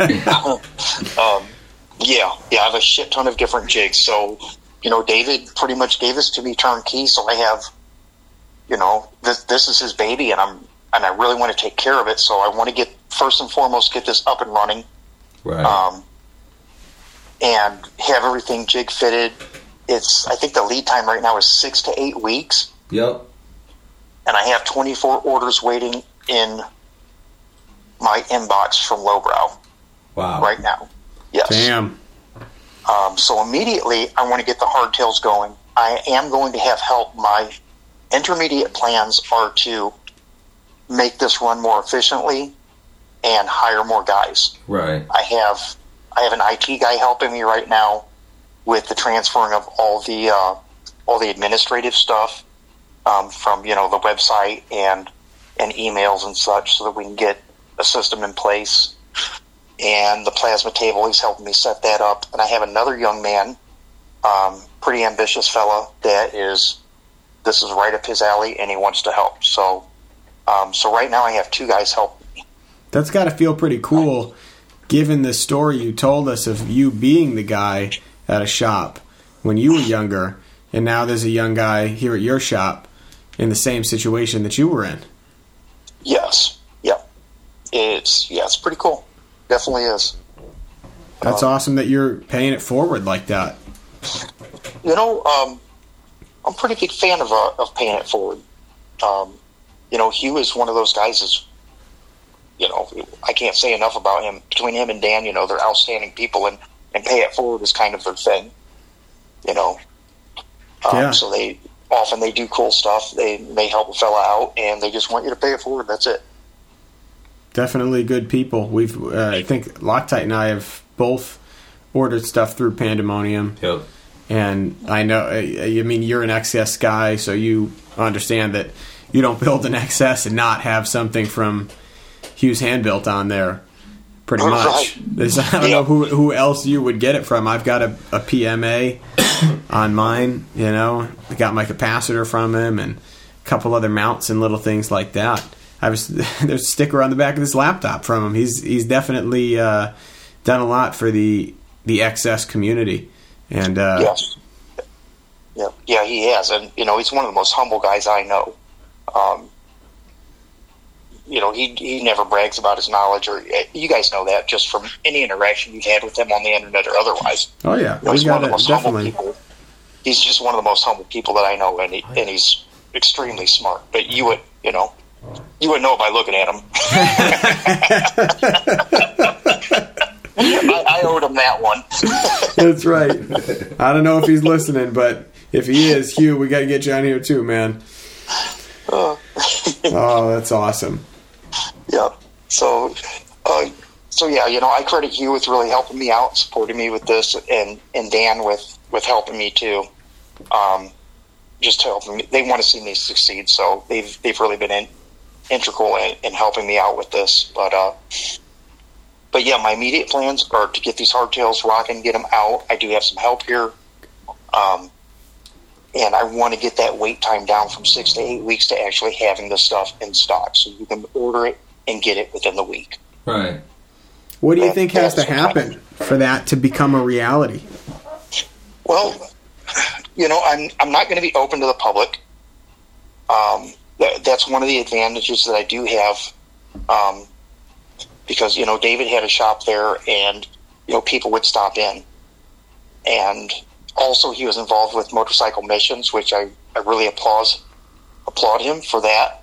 But I'm not going to be involved with that, so that's going to free up like a lot of my time For sure. also. You know, so I'm just going to be out here. I'm not going to have a storefront. I'm just going to build. That's all I want to do is just build. I don't want to deal with customers in and out. You know, for the most part. Although I do love my customers that I've had idea. in the past. Um, you know, but No, it's I'm just true. not going to have like open shop nights where people come in and, and do things, and that just eats up too much of my time. It's, it's very true. And as somebody who works on a in a production environment, obviously we're not making hardtails, we're making full trailers, but uh, it's got to be that way if, Yeah, if you want to keep that wait time down. Yeah, you know, when, when I worked at the other bike shop, he had bikes for sale, and and I knew right away if somebody come in looking at a bike, I would go talk to them so that the owner could actually do work on the bikes because they would be there for a half hour, forty five minutes, asking me all about this bike, and then at the end of it, they're like, "Do you finance?" I'm like, "Get the fuck out of here!" I fucking finance. We're not a bank, Right? but you know, you have those jackoffs come in every fucking day, every day. You can't get shit done like that. Definitely can't. No, I you can't know? even imagine. Yeah, so, yeah, so basically, I was cock blocking for him so that he could do the work, and and I would go out there and waste time because, you know, it, it just helped the, the shop flow and it kept income coming. right. You No, know, I think you you are can't- I think you're wise to do it the way you're doing it and to try to cut out some of the distractions because at the end of the day, people want their hardtail more than they want to hang out at the, at a shop night. Right, right, and you know, and in time, I hope that I can get it where we can have shop nights. I would definitely have a nice little piece of property out here. I would definitely love to do a little get together, Sure. um, much like Dan does with the, with the six fifty chop off. God, I still need to get to that. My fucking bike ever ran. Oh, That's fuck fucking- yeah, you do need to get It's it gonna run Um, off a cliff. Yeah, it's about to get run off a cliff for sure. But now that we got You know this what? new idea for the ignition, you know, I'm gonna mail this shit out. Hopefully, yeah, yeah. Send me a message and just email it, or uh, Yeah, send me a we'll link- message and mail it to me. Definitely, and I'll, I'll we'll get it sorted up. for you. Yeah, I, I actually have one ready to go. It's been fixed. damn. so much good news all at once. My head's gonna explode. So, No, that Yeah, is so- that is awesome though that you have taken on as much as you as you've taken on to Um, get things yeah, I- rolling. Yeah, um, actually, when I was down there, um, David took a picture of me when I was welding some stuff up and sent it to Dan or Hugh. Oh, Hugh, he sent it to Hugh, and he said, "This is the face of someone that's that says, uh, what the fuck did I get myself into?" I definitely had that look on my face. I'm like, "Holy fuck." It, it is a lot, you know. And I mean, David, man, what an amazing guy. That guy is just, he's very well versed in this. I mean, this is all his creation. And wow. Do you find it does he- difficult to pick that up? uh, yeah, I mean, I'm going to pick. I'm going to have to pick it up, and I don't have the experience David does. I mean, David created all this shit. Right. you know so this these are really big shoes to fill to to pick this up and make a go of it but and that that's my intention. And i'm glad he has the faith in me that that i can do this. And we have the faith in you, and we're glad that you have faith in yourself because it's it'd be a shame for that business to disappear. And it's fortunate that there's people like you that are willing to say, you know what, drop all that shit off at my shop because I'm gonna make a go of it because you keep the fucking gears moving, literally and figuratively, and we appreciate that. thank you thank you i appreciate that too um, you know but i you know and i have a lot of support my my wife told me i don't even want you handling the money i don't even want you handling the emails i'm going to give you a work order we're going to put it up there and that's what you're going to build and that's all you got to worry about Yeah, so so much better. That's literally that's literally my day job. That's how it goes. It's just like here's the the thing you're building today. Don't think about anything else. And it's it literally is the only way that things can get pumped out quickly because otherwise you're just a chicken with your head cut off. You're trying to do 10 million things, you know, spread out over your workday and I, I think you're doing the right thing to try to get yourself dialed in like that. Yeah, you know, and I, I applaud David for doing it for all those years. Man, I just wow, what a work ethic! You know, because he handled it all. He did everything in that business: the racking, the shipping, the whole shit. I don't. I'm not going to have to do any of that, God willing. you know, my wife's going to help back me up, and and uh, and having help here also. I'm just going to build the shit and keep the quality there you know that David's provided in the past. Keep the quality there on the products. Make sure this shit fits and works. Stand behind my work and and go for it and build. That is awesome, man. Hell yeah. Hell yeah, that's right. Yeah, so that's that's what I want to do. You know, I love my shop and I love what I do out there, and you know, and to have the help that I'm going to have is going to be going to be kick ass. So we're you know we're looking forward to new products um, in time, of course. Sure. and you know, and David's still, you know, he's like, hey man, if you need something drawn up, email me, and you know, like I can help you out with it. Like fucking cool. That's great that you guys have that kind of relationship going as well between the two of you. Yeah, yeah, you know, he, and he's told me he's like, you know, you know, I'll support you, walk you through stuff, whatever that you need, because he doesn't want to see this die either. You know, this is his baby. Of course, yeah, he's got he's got some he's got quite a bit of stake in the company continuing on. Right, right. You know, and he could have just, you know, sold me the company and said, all right, see you, good luck. Right. Could have, but he's not that kind of guy. Absolutely. And hey, we're going to do everything we can to pump the message out to everybody that's listening, which is why we appreciate you taking the time. It sounds like you got a million things going on, but you still took the time to talk to us, and we appreciate that. And we're going to do our part to make sure people know what you've got going on. Not that we want to swamp you with a ton of work, but we definitely want to do what we can to help you out. So please uh, keep in touch with us as we go forward. We'll be reaching out to you. I'll be reaching out to you personally about the ignition stuff, and so one way or another, we'll be talking. But um, huge thank you, dude, for taking the time to come on with us tonight. Oh yeah, yeah, no problem. You know, I, I've just finished up some electrical work, and uh, you know, and I wanted to do this because I, I do want to promote the company, and I and I do like what you guys have going on.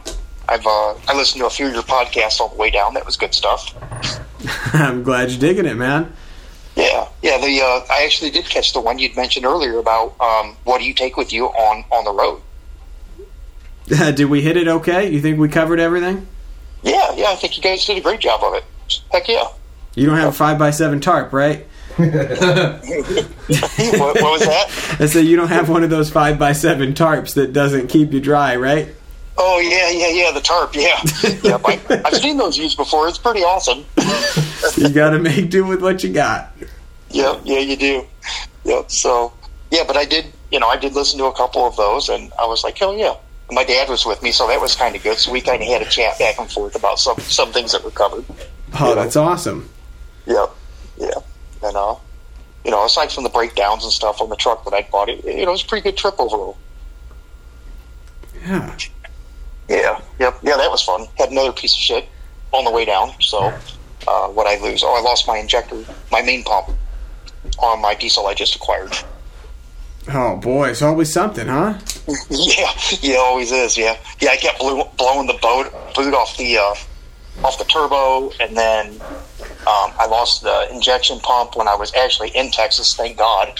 So we were in Austin when I dropped that off. So um, David ran us up there on Thursday night because we were leaving Saturday morning. So, or no, it was Friday. So Friday we actually brought the truck back, hooked it up to the trailer, and started loading that bitch. This is the this was taking the truck was taking the bikes. Uh, the the truck that was taking the the equipment back up from Oh yeah. Yeah from the location of Voodoo Vintage. You talk about cutting it close. I was like, holy fuck, no stress, no stress. Holy shit. Yeah, right? yeah, and then we had to you know ride back with a truck. I've only rode like twenty miles after it was fixed, so I really still don't know about it. You know, um, but it did fine. Got got us back home. Um, we left seventy nine degree weather. Came back here in the fucking freezing cold. Um, because you know we're over here in Illinois. I'm just south of Chicago. Oh, I know, yeah. We I think we were all out there in a uh, in a February trip at some point and that was frigid. Frigid. Yeah, yeah, yep. And my wife wants to go to Mama Tried this year too, and I'm like, fuck, that's going to be cold, man. Fuck. so yeah, she wants to go run. I think she wants to watch the ice races at Mama Tried. That would be fun. Yeah, and I'm like, yeah, that's what I want to do. Go stand out in the fucking cold. right? Holy shit. Yeah. Bundle up. Yeah. I mean, we're up in New yeah, Hampshire, not- so we get it, but yeah, it's not like I drink, so I can, you know, like down down a lot of antifreeze out there. You that's right. Yeah, you don't have one of those fucking St. Bernards running up with the little thing around its neck, the fucking whiskey to help keep everybody alive. right, right. Here's This is going off the antifreeze. rails. Oh, that's awesome. Well, hey, we're gonna have to have you back on, man, once you get uh, things up and running and touch base with us on how things have been going. Yeah, yeah, I look forward to it, man. Um, tomorrow, so I have, you know, I have my uh, help coming tomorrow. We're going to set up some stuff, the table, um, getting that set up, and just trying to get the general flow. We're all kind of just talking about the general flow of bringing material in, cut it, you burr it, bend it, that sort of thing. Right. Yeah, finding Yeah. that system, getting the actual workflow down. yes, part of yeah, it. So, yeah, so we're going to try to get that down. So as little steps as possible um, to get it done and get this shit knocked out and out the door. Hell yeah, man. Well, hey, like I said, let us know what we can do to help, and we'll keep pushing that shit out there for you. Yep. All right, man. Hey, I appreciate it, and uh, I guess we will talk to you here soon. Absolutely, man. Thank you again. Huge thank you for your time. All right, man. Thanks for you guys. Take care now. You got it. All right, motherfuckers, we're back. Huge thank you to Michael, the new owner of Voodoo Vintage, for joining us, sharing some fucking tech tips and his story. We are going to jump now into a quick section about close calls, actual falls, and superstitions. Who's got a good story? Hell Who wants yeah. to kick this shit off? Hell yeah. what are we starting with? Hell yeah. What are we starting with? Are we starting with superstitions? Let's talk about gremlin bells. Fuck a gremlin bell. That seems like as good a place as any to start. If you're listening to this, you got a fucking gremlin bell. This section's for you. Yeah, well, you know, you can't buy a gremlin bell for yourself. That's first. so I'm motherfucking anti gremlin bell. Why is that? Of course you are. So I rode without a Gremlin bell for a long time, and my dad bought one when he gave me the Sportster and put it on there. The fucking thing was a piece of shit. I feel like that bitch was defective and needed a recall or some Probably shit. took the bell off his bike and just like here. No, it was new. It was in the package. But as soon as I put that bitch on, nothing but problems. My car broke, gas leaking everywhere, battery Huh. covers Wait, falling off. Was it one of those bells? You know what I'm talking about. Did it have a black and orange connotation? Fuck no. And we ain't talking about Harleys, but uh, Uh, no, it's just a regular one, and nothing but fucking problems with that bitch. really. So that bitch got ripped off, tossed in the woods somewhere on 125. So are you superstitious about it now, or like you I don't? won't rock you one. won't put one on. Will not fucking put one on. So you don't believe that shit that it says on like uh, the side where it's like the fucking gremlin falls off and that's where potholes come from. No. That's funny because I actually had a gremlin strapped to my bike. He did. That bitch so was fucking. this is a funny story. that shit was outrageous. my uh, my old lady, I told her I wanted a gremlin bell for Christmas. I was like, I, I want to put one on my bike. Yeah. She didn't hear the word bell, so she bought me this 12 inch gremlin, like from the movie. It's a full on stuffed animal for Yeah. anybody who's wondering. You should see my hands showing the size. You should see the gremlin's hands. Did you So- when you sold that bike? Did you sell the gremlin on it? I don't know what happened to the gremlin. I think it's in some guy's garage. It probably fell off and Yeah. became a pothole. Probably. but no, like I had that thing strapped to my bike for an entire season. That thing was pretty gnarly. I remember that. You rode that thing all the way to fucking Ohio. Yep. That thing got soaked. so you believe in gremlin bells? Yeah. Yeah, I have one on my bike. Gremlin What- dolls. What about you? I have one on there. It is the the uh, variety we were talking about. It's got that black and orange connotation, so I just remembered that and I removed it from my bike. Uh, God. yeah, So I just do like I don't have one on the chop though, and that fucking I don't shit have one on any bike. that shit breaks all the time. I just do a quick like I don't. uh, so I'm a religious motherfucker. I don't go to church because fuck that bullshit. But uh There goes a bunch of our listeners. no, I'm religious. Yeah, we got all these Christian listeners, right? I'm a Couple fucking. them. I'm a Catholic. Do I got we? my Bible. I pray every night. I pray before I get on my bike. That's it. I'm not like, please Lord, don't let my bike break because that's fucking part of it. I You said, please on Lord, go, Amen. let You me fucking make it home to my kids. That's what matters. If it breaks, who gives a fuck? If I wreck, as long as I'm coming home to my kids after, I'm alright. You know what I mean? Yep. So that's I put my faith in the motherfucking good Lord. Y'all need Jesus. Y'all need motherfucking Jesus. y'all do. I I think I'm y'all because I feel like I'm the one that needs this fucking all this blessings needs to be on my bike. Something my bike has that so many issues. You know, you could just bring it to the hill, say a prayer, push. That's true. if it flies, it Good will Lord, run. catch this bike if it's meant to live. Go with the old Salem witch trial shit. If it drowns, it's a witch. If it falls off the cliff, if it falls off the cliff, it's dead. Ugh. Yeah, something like that. Yeah. but Whatever. yeah, I don't know. I don't have as far as uh, superstitions go. I have been given that one bell. I had it on that you know, I had it on the Roadstar, the Prism Head. Sorry, and uh, didn't have one on the Chop. Chop always has issues. Prism Head always runs fucking mint. I don't know if that's. I don't know if I believe in the bell, but Well, that's it's- been we my took experience. the bell off, so that bike never runs again. That's true. Well, I mean, one was built in the fucking 2000s, the other was built in the 70s. So I Yeah, think that there's, probably uh, plays a little bit of a fucking. There's a couple of different variables at play here. No, it's all about the bell. It's not like I got It's all about. two XSs with the same year and one runs and one doesn't. But uh, as far as superstitions go with the bikes, um, I can't say that I have anything that's like weird, like people stepping up to like a a fucking baseball mound. Like undoing and redoing both fucking gloves and like I kicking their fucking feet together. I don't have any of that. What, So I got you one guys that got it. I always got to wear gloves because I feel like if I don't wear gloves, that's the time I'm going down. And I always, no matter what the fucking situation is, have to back my bike in because I feel like the one time I don't back it in is the time I need to beat feet. That yeah, that's more of a. I don't know if it falls under superstition, but I feel the same way. I always back the bike in. One, easier to leave quickly if you had to. Right. Two, not sure I could push that bike backwards off of some areas that I've had to park it. That shit is way too heavy. Sometimes that happens when you're on like a fucking what you thought was pretty flat ground, and you go to back Yeah, it until in. you try to fucking waddle and backwards. you're on the fucking tiptoes, and you Oh, just yeah. have no fucking force behind your legs. You're like, what the fuck? I need to start doing leg day. Like, right? You're like, let me step on one patch of sand right now, and I'm going down so hard. I, I hate that too when you're backing up and there is a patch of sand and that foot gives out. You're like, fuck.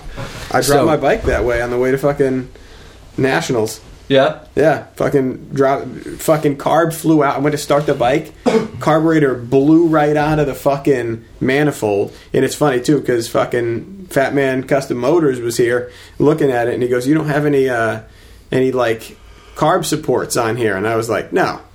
And he's like, "Oh, well, your carb could fall out." And I was like, "Yeah, it does." and he's like, "You should put carb Believe supports on here." And I'm like, No. I'm not gonna. now what I do, literally, I shit you not, when I start, because it only happens when I'm starting the bike. I literally just put my hand over the air cleaner and I put pressure inward as I start the bike, so it couldn't So blow can't itself out. out. yeah, and then after, and then I'm just like, okay, now that saves me from having to make brackets. So I love it. That's my only superstition is that the carburetor might blow out, so I take that precaution every time. Makes sense. What else? What do you guys got? Uh, well, we can roll into falling stories since we're talking about the sand. There you go. Or close call stories. The one time I ever dropped my bike, I was literally not moving. I was just trying to back up a tiny, tiny bit. Like what you guys are saying, I stepped on a fucking little pile of sand and over it went. You got those short running The shittiest legs, part so- was I just got done with probably 80, 90 mile ride. So when the bike landed on me, because I didn't want it to fuck my whole bike up, burnt the fuck out of my calf. So right through the pants and everything. I was just gonna ask if you had shorts. Yeah, I've never ridden with shorts in my life. You should try it. It's another one of your liberating. superstitions. Don't ride with shorts. Won't. Will Won't, not. won't do it. Will not do it. What if you're like swimming and you're in a bathing suit? no, I'm not bringing my bike. I don't swim. That's outrageous. Hundred percent, I don't swim. I bring my kids to the lake. My ass is sitting on the fucking on I'm the not gonna sand. lie, I'm in the same boat as him. I don't Really? swim. Yeah. and I get a Dunkin' I Donuts cup, a hot Dunkin' Donuts cup. Dump that coffee out, fill that bitch with Fireball, and just chill on the beach. Damn. Dude, I did the whole weekend at Deadbeat with 10, 10 or 12 inch high top boots, fucking red bathing suit. Whole time. Whole time. So comfortable. You rode the bike like that and everything. I did, yeah. It looked probably The looked fuck? fucking ridiculous. Really but like did. it's just so comfortable. I the love whitest it. eyes you've ever seen in your life. Oh yeah, they were haunting the campground that that weekend for sure. And dude, you didn't need fucking glow sticks. He's just walking around with his legs. That's right, showing some inner thigh. What about you guys? Any dumps, crashes? Yeah, um, I got I got a list. yeah. there's, there's a few. I, got mean- one slip up. You guys like, I got. I don't know if we got time for this. No, when I got the uh, the Roadstar, my first season with it, I remember I was going to see an Ironhead, and I was on my way to it to go check it out. I had taken the bike, and it started fucking downpouring as I'm on my way to go see this bike, and I'm coming off the highway because I had to stop to fucking gas up. And I'm coming off, I'm like literally about to take the exit.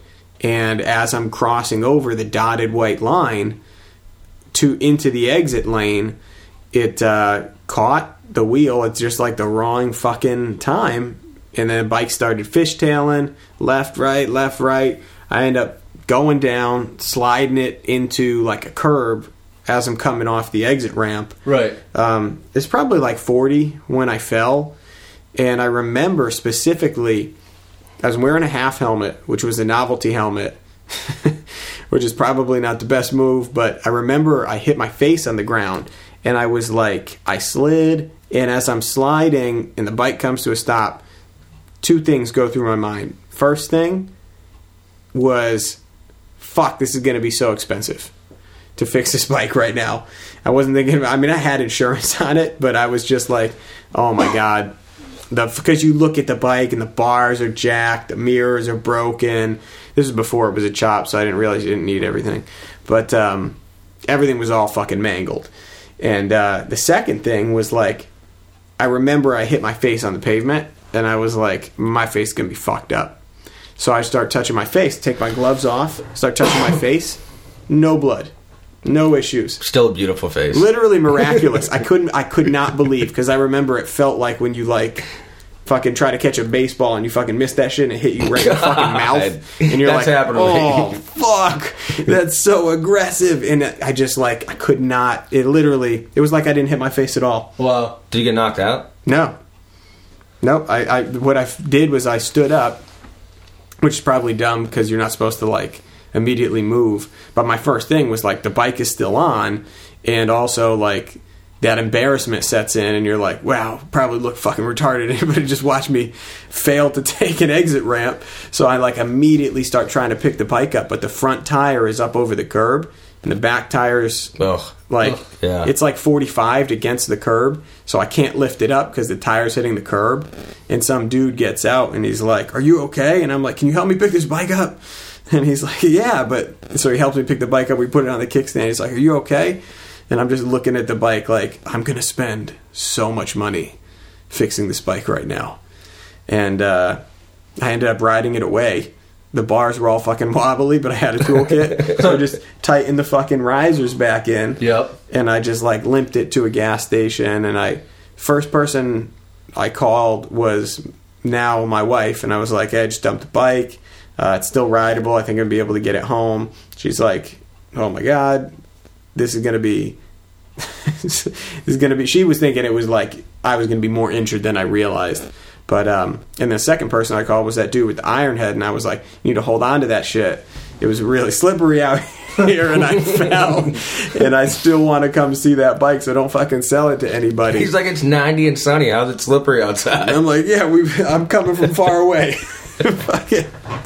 i'm not blowing it off i swear but uh, yeah, that was the that was the first time I went down on the bike, and I definitely learned that uh, no throttle as you're crossing over any sort of dotted white line.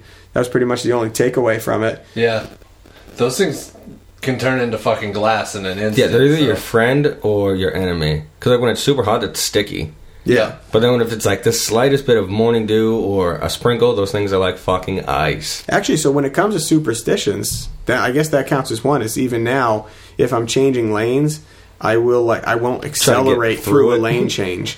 like I will let off the throttle for the moment where I cross the the paint. Yo, every time. I'll let the throttle go, and then I'll get back on the throttle as soon as I'm over the paint. it's a good reason. Yeah. What about you, CP? I had a close call. It was my first year riding. I was, um, I think, where's OCC in New York? Newburgh? Chopperville. Chopperville? Orange County. Whatever. it's in Orange County. Actually, Anyway, so it's be, right? so my dad and I had ridden out to OCC, and we were on our way back, and I'm just. I'm just hammering along, you know. I'm looking at the mountain ranges, I'm looking at the lake, and we're just. And all of a sudden, I hear my dad's brakes lock up, and I'm like, "What the fuck?" So I look over to my left, and he's like really falling back. I'm like, "What the fuck?" So I look forward, which I should have been looking in the first place, and there's a truck right in the middle of the road. Didn't even. I locked that brake up. I actually did a stoppie, like my I could feel my back tire lifting off the ground. I was Oh, fuck. so I locked that Wrong brake. up so hard. And the guy sitting in his red truck puts his hands up like, "What?" I'm like, bitch, we're on the highway. You're trying to cross it with two bikes flying down this highway. That was the closest I've ever gotten to hitting a car. Fuck. Yeah, I mean, I, when I stopped, I was probably five feet from his door. Like, and lucky. That's crazy. Because I'd have gone straight through his window. Just whoop. That would have been painful. Yeah. Well, I'd have been dead. Yeah. at that point. Like the the, the speed we were going, if I had hit his car, there'd have been there'd have been nothing. So I had one close call when we are heading out to nationals. Greece was uh, road captaining that day. I was out back. With no rear view mirror. Yeah, no mirrors, no directionals, and I was a sergeant arms, and I'm like, yeah, he's good to go. Let him run it. Bike was fully chopped at this point. Yeah. So I'm in the way back, and uh, we're coming to a notch. If you guys don't know what the fucking notch is, because you live out in the middle of fucking the country, notches in the mountains, and uh, so we're cranking around this notch, and in a good sized pack. As we're around the corner, there's construction down the bottom, and we're fucking moving. I don't know what the fuck happened in the group, but it was a delayed reaction in the back. The two guys in the back locked their brakes up. So it was like I had no choice but to lock my fucking brake up. I never grabbed for the front brake for the reason of what you said. Um, so I fucking did everything. I stood on that fucking rear brake, like literally standing on that thing. I had to have skidded for a hundred feet Dude, I heard the noise easily. I like eight rows up. I heard this like because at this point when when he's locking this shit up, if you've ever ridden in a pack like this, and this is at back when we were riding with the club, so one thing you have to understand is shit is it's tight. You're side Super by side. tight. You're not like if you've gone on a ride and like at You're your not local leaving from your local anything. Harley dealership and like everybody's just kind of in a pack. It's not like that. You're fuck. You're peg to peg with maybe a bike's length between you and the in the next line of two in front of you. So like when you're stopping intensely, there's a hand signal for that, and you send that shit back so that people know what's coming up because there's always going to be that slingshot effect of like the Right. people in the back of the last one to get the notice. So by the time he's locking his brakes up, I'm I'm road captain. I'm in the front. I've already I'm already at a complete stop. So I'm sitting here in front of the construction, and then I just hear. So long. And I'm like, holy shit! And I'm thinking it's a car, somebody else. I And, didn't like, even realize. I'm saying, so I'm skidding for so fucking long. Like it felt like fucking 20 minutes. And like to the point where my bike is 100% sideways now and I'm like almost standing up to not fall off the bike. And I remember like looking in my mirror 'cause I knew the truck behind me. And I'm like, please don't let this fucking dude green me. And somehow, I don't even know how, but I ended up getting the bike back straight. And as soon as I got back in a straight line, I just let off the brake completely. It jerked side to side a little bit, but ended up coming to a stop after that. I didn't dump the bike. I don't know how I didn't dump the bike. Because in my head, I'm like, it's so weird how you can like think of all this shit during like something like that going on. right. Like in my head, I knew like where I was gonna jump off the bike, which way I was gonna try to roll, try to push the bike away from the pack, and I'm glad that I didn't follow what I was thinking in my head. Because in my head, I was like, throw the bike away, Right. but I just fucking held on to it and. Luckily, it didn't go down. I was super pissed afterwards. There Dude, was some you were so discussions at the next gas stop. I have to say, like, isn't it crazy? You know, when there's something happening on the road, how fast you like assess the situation. It's crazy. It's like milliseconds, and you're thinking, okay, either I'm going to go this way, this way, this way. Mhm. I'm going to do this, and like it's it's so it's gotten to a point where it's now it's instantaneous. It's a muscle. Uh, was it muscle memory? Yeah. So it's a reflex for us. But I remember first getting on the bike, and you run into a situation like that for the first time. You're like, I don't know. Oh, well, let's see. Let's see what happens. Yeah. Right. I remember that shit switched up big time too when I started running the setup I have now without the front brake and the jockey shift of like I'm I'm looking miles ahead, Yeah. you know, when I ride and like if somebody if somebody comes too far out from their stop sign as they're making a stop, I'm like getting that that thing where your heart just like jumps up and you're like, "Oh shit." And it's like it's really not that big of a deal, but because you're like hyper vigilant because you're like I know that this bike's not going to stop on a dime, I need to pay really You're looking I need to pay beyond the- attention, motherfuckers. Beyond the car in front of you to Right. that car, two cars up, and you're like, oh, oh shit, their brakes on, so their brakes are going to come. Right. You Right. know, that, that's how I've always driven and bringing that. You know, um, both my dads were truck drivers, and that's how they taught me. They're like, oh, always look two or three cars ahead. Yeah. right. That's actually saved me quite a bit of times. It is, and I know people talk about the dangers of running with no front brake, but I honestly think that uh, it keeps you If you say brutally safer, honest. come over there and punch you in the face. No, face. it keeps you honest though, because a lot of people they put a lot of stake in like I got these fucking this bike is like super tuned and it stops on a dime and like I can really throw it around. And I tell you who's never doing a hundred on a back road? Somebody without a front brake. They just wouldn't do it. It's too risky. You're never gonna ride like a complete dickhead because the but you just you'd be overrunning your ability. Right. Um, so it keeps you honest in that way. I know that we're gonna, I can feel that I can feel the fingers in the emails going right now. People being like, "It's not safer. Don't even try to allude to the fact that it might be safer." But like, if you've ridden without one, you know what I'm talking about. You just don't do some of the shit that you maybe did back when you had one. So what about cl- close calls with vehicles? I know you guys had to have had something. I got two, but I just uh, well, I just told my Yeah, he kind of so- just told his. Why don't you jump in first then? All right, so I got one that had repercussion for the driver and one that did not. So I'll do the one that did not. Yeah. um, so I remember I was cranking down 495. A lot of you guys don't know what the fuck that is, but fucking main.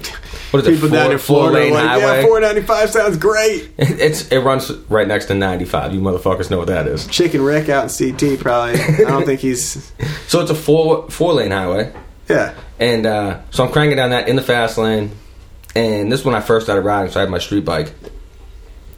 And anybody that's ever had a street bike knows, like, you're not doing 65.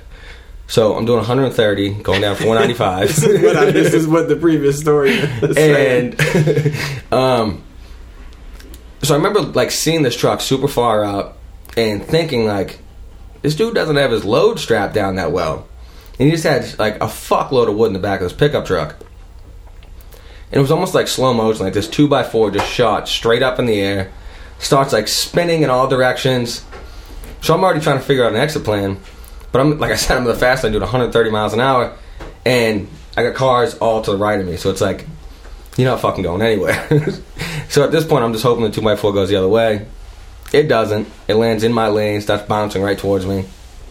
And I remember when I took my license test to get my motorcycle. They said if anything, if there's ever anything in the road, stand on the pegs and try to just throttle over it. Yeah, right. So- left the Yeah, front I remember that from the class. I mean, it's fucking sketchy standing up on your pegs when you're doing 130 miles an hour. But I did that, rode right over the fucking 2x4, and instantly had to pull over. Pretty sure I shit myself.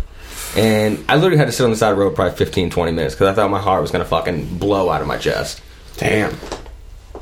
Yeah, that's how I felt on my close call. It's like we just need to pull over right now. Mm Just- you need a minute to like zen the fuck out before you get back on that bike. For sure. So, I'll go into my loan real quick since I'm already here. Yeah. So the other one, this one had repercussion for the driver. Uh, so I'm down at Plum Island again. You guys don't know what the fuck that is, Plum Island, baby. but there's a big four-way intersection coming onto the beach, Off the bridge, like over the bridge. there? right on the other side of the bridge. So Yeah. one, the direct traffic has the right of way. There's no stop signs on that side. There's only stop signs on each, the left and the right. So every time I come through a four-way, no matter what, I slow down a little bit just to give me a little bit of time to figure out what's going on. So I'm like slowing down a little bit, downshift. This lady in a fucking I don't even know what it was like some small yellow car comes blasting through the stop sign, almost T-bones me in the intersection. I almost dumped my bike in the intersection. I locked my fucking brakes up once again, and uh, so I come to a complete stop. Almost dumped the bike off. She just keeps going, doesn't even stop. So then I fucking obviously me being the douchebag that I am, fly up on her, going fucking super fast down that fucking straightaway. Oh Jesus. And uh, so I'm revving my bike. I'm like, pull over. I don't know if it was a chick or a dude or what, because it just happened so fast. And I see this little fucking hand fly out the driver's side window and flip me the bird. So I'm like, you fucking cunt. So I fly up beside her, fucking hawk a loogie right on the side of her car. And so I always wanted to try this my whole life. Well, since YouTube's been around, I've seen dudes like, they'll fucking punch a mirror out the side of a car. So I'm like, this bitch is getting it. Fucking dude, I hit that mirror as hard as I could. Doesn't break. Definitely shattered the glass out of it. Didn't break. So my fucking tip of the week here is if you're gonna fucking go balls to the wall and try to fucking smack someone's mirror off, do it open handed. Closed fist hurts like a bitch. I bet. So yeah, that was that bitch's repercussion. Hey, people gotta learn. Gotta Gotta know who's got the right way. See, I don't think I have any vehicle ones like that. No. You gotta ride harder then. I got no front brake. I ride defensively. That's what I'm saying. I'm the only responsible one here Come by taking my front uh-huh. brake off. I See, this 90% of the- kicking and screaming. That's how I'm leaving. Ninety percent of the world, uh, not yeah, ninety percent of the time, I'm super defensive rider. Yeah. Always on the lookout, what's going on everywhere. But then there's like the times when my ADHD and like bipolar kick in, and I'm like, I'm gonna, I'm fucking dying today. and it's just fucking balls to the walls the whole fucking time I'm riding. But ninety percent of the time, I ride like gentle. Yeah. Actually, the only thing the only thing that is close to what you guys are talking about is there was like a period of two months where I was like, you know what, I'm gonna split lanes. Like I'm gonna like in traffic because I so people don't know, I used to have to work in fucking Boston and I live about 40 miles north of Boston. So I would sit in like 2 hours of traffic every day each way. And that shit was like just monotonous. I went through a fucking clutch bearing in one season because of just like uh, stop go stop go. And i remember for like two months i was like okay i'm gonna split lanes and like i'll just like do it very slowly. And this is stopped traffic so big ass bike. it's a pretty big bike yeah. It's got the foot clutch. It's not doesn't have the front brakes It's so like if somebody splitter. no. Definitely not your ideal lane splitter but but i mean there's still plenty of fucking room. Um, and i remember uh, two things. One one guy as you can imagine they're sitting in traffic they're gridlocked they're not happy. They're No. pissed off that you're going and so they just like dude tried to pull his car. It's an old guy. This looked like uh, clint eastwood in like gran torino like picture Ah. that.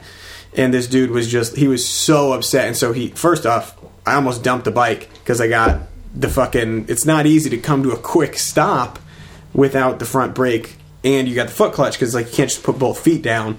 Um, so he like cuts me off and i like jam on the brakes and get it into neutral and stop the bike. And then he doesn't want me to fucking go around so i just go to the other side and start going that way. He blocks me off on the other side.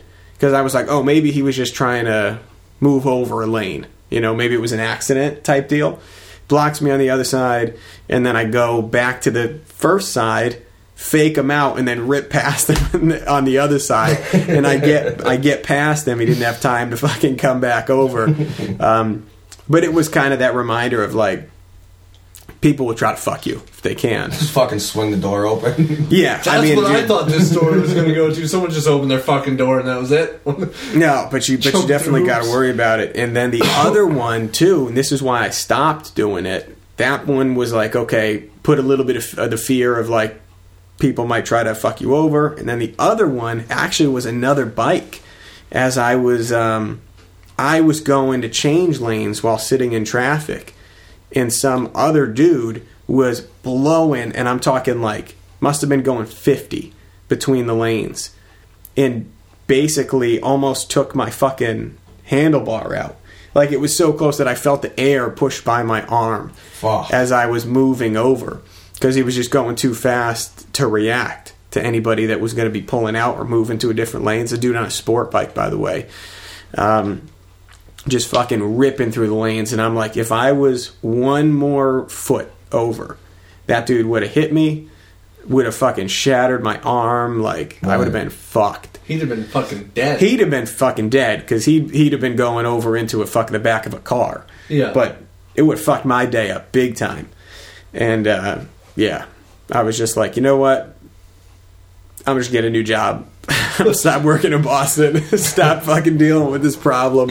So I would. You know, you started saying you were splitting lanes. I used to deliver down in Boston, and I was like, I would never in Boston traffic because a, you can't fucking find your way around Boston, and b, they are fucking assholes down there. They're vicious. They're they're rough. That's why that's why B three set up their shit down there. They're like, we're not dealing with the commute out. yeah, and I get don't that. blame them. Getting I'm- in or out fucking blows. Getting around fucking blows. When I first started riding, like I said, I had a uh, street bike, and Sorry to hear that. me and my God. buddies used to purposely go down into Boston on Friday nights because of the traffic, because of the fucking splitting through the lanes and the fucking breakdown lanes and all that bullshit. Yeah, Would never do that now. different times. All set. So Gotten tame in our old age. that's it. Yeah, I'm good to wrap it up. If you guys good. Hey, I'm good to wrap it up too. I'm fucking stoked that we had Michael join us for a little bit there. That was fucking killer. Awesome to chop up some fucking butthole puckering stories. The fucking tied balloon knot. God. Gives me anxiety just thinking about those fucking close calls. Yeah, it makes your stomach feel fucking Oh, it really does. Jesus. So, that's it. Reminder to you guys. Today is the last fucking day to pre-order. So get that shit done. Midnight tonight, it's over. Lowlifes, the name of the game is cut the frame, motherfuckers. Yeah. This is the last chance to get that hoodie in. Like I said, and I don't care if I'm being a dick about it. Gotta draw the line. That's it. Friday is the end. We will do more merch. It's not going to be the last thing we do, but it's going to be the last time we print this particular hoodie. So if you want one, get it while you can get it. That's it. Good to close it out. Good to close it out. You got anything? I'm good. You got anything? No. Oh fuck. Oh, that's it. It's Friday, motherfuckers. Ride like you're not afraid to die and trust the big guy in the sky. Hey.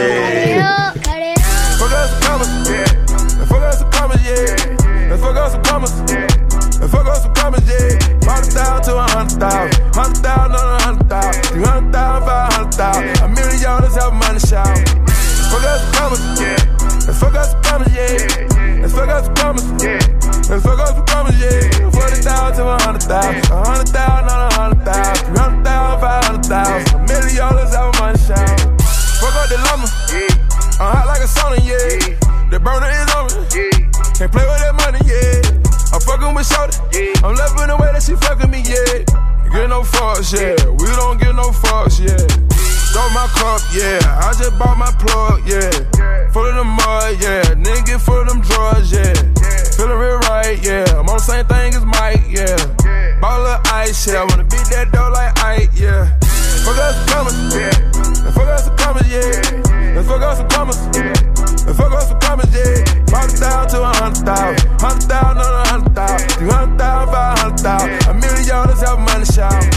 Fuck us some commas, yeah. And fuck us some commas, yeah. And fuck us some commas, yeah. And fuck us some commas, yeah. Forty thousand to a hundred thousand, a hundred thousand on a hundred thousand, three hundred thousand, five hundred thousand. A million dollars help money shout. Smoke the first 48 hours, round 22 and sleep two hours. Put 24s on a new outlet. White on white light, baby powder. Drop your bitch off a foot counter. Might count it up and then recount it. Double cubs like temperature, yeah. Bust down dick on yeah. Get no fucks, yeah. We don't get no fucks, yeah. Go fill my cup, yeah. Bitch, go fill my cup, yeah. You heard that the slums, man. I'm cool with the convicts. The cool like Akon. Fuck out the bomb shit. Fuck out some commas. And fuck out some commas, yeah. And fuck out some commas. And fuck out some commas, yeah. Brought it down to a hundred thousand. Hundred thousand on a hundred thousand. Three hundred thousand, five hundred thousand. A million dollars help money show. Fit it, grit it, get it, hit it, run it, grit it, read it, admit it, read it, slit it, fit it, fit it, ball, rigid. With it, sit it, go, throw that money in the air, watch it fall to the floor. Hurry, order, bus, rent, need a order, bus, bus, order, mark, yeah, 80 on the watch, yeah. K to pier, yeah, serving K to pier, yeah. I should, oh, yeah, I should break it off, yeah. Break it off, yeah. Made myself a boss, yeah. Let's Fuck out some commas, and fuck out some commas, yeah. And fuck out some commas, and fuck out some commas, yeah. Brought it down to a hundred thousand, on a hundred thousand, three hundred thousand, five hundred thousand. A million dollars have a money shout. Get no fucks, yeah. We don't get no fucks, yeah. Get no fucks, yeah. We don't get no fucks, yeah. Forty thousand to a hundred thousand, a hundred thousand on a hundred thousand, three hundred thousand, five hundred thousand. A million dollars have money shout. Have a money shout, yeah. Oh, oh. Let's have a money shower right now. Oh, let's have a money shower right now. Let's go. Let's have a money shower right now. Let's go. Let's have a money shower. Oh, oh, oh, oh. Forty thousand to a hundred thousand, hundred thousand, hundred thousand, a million. Hendrix.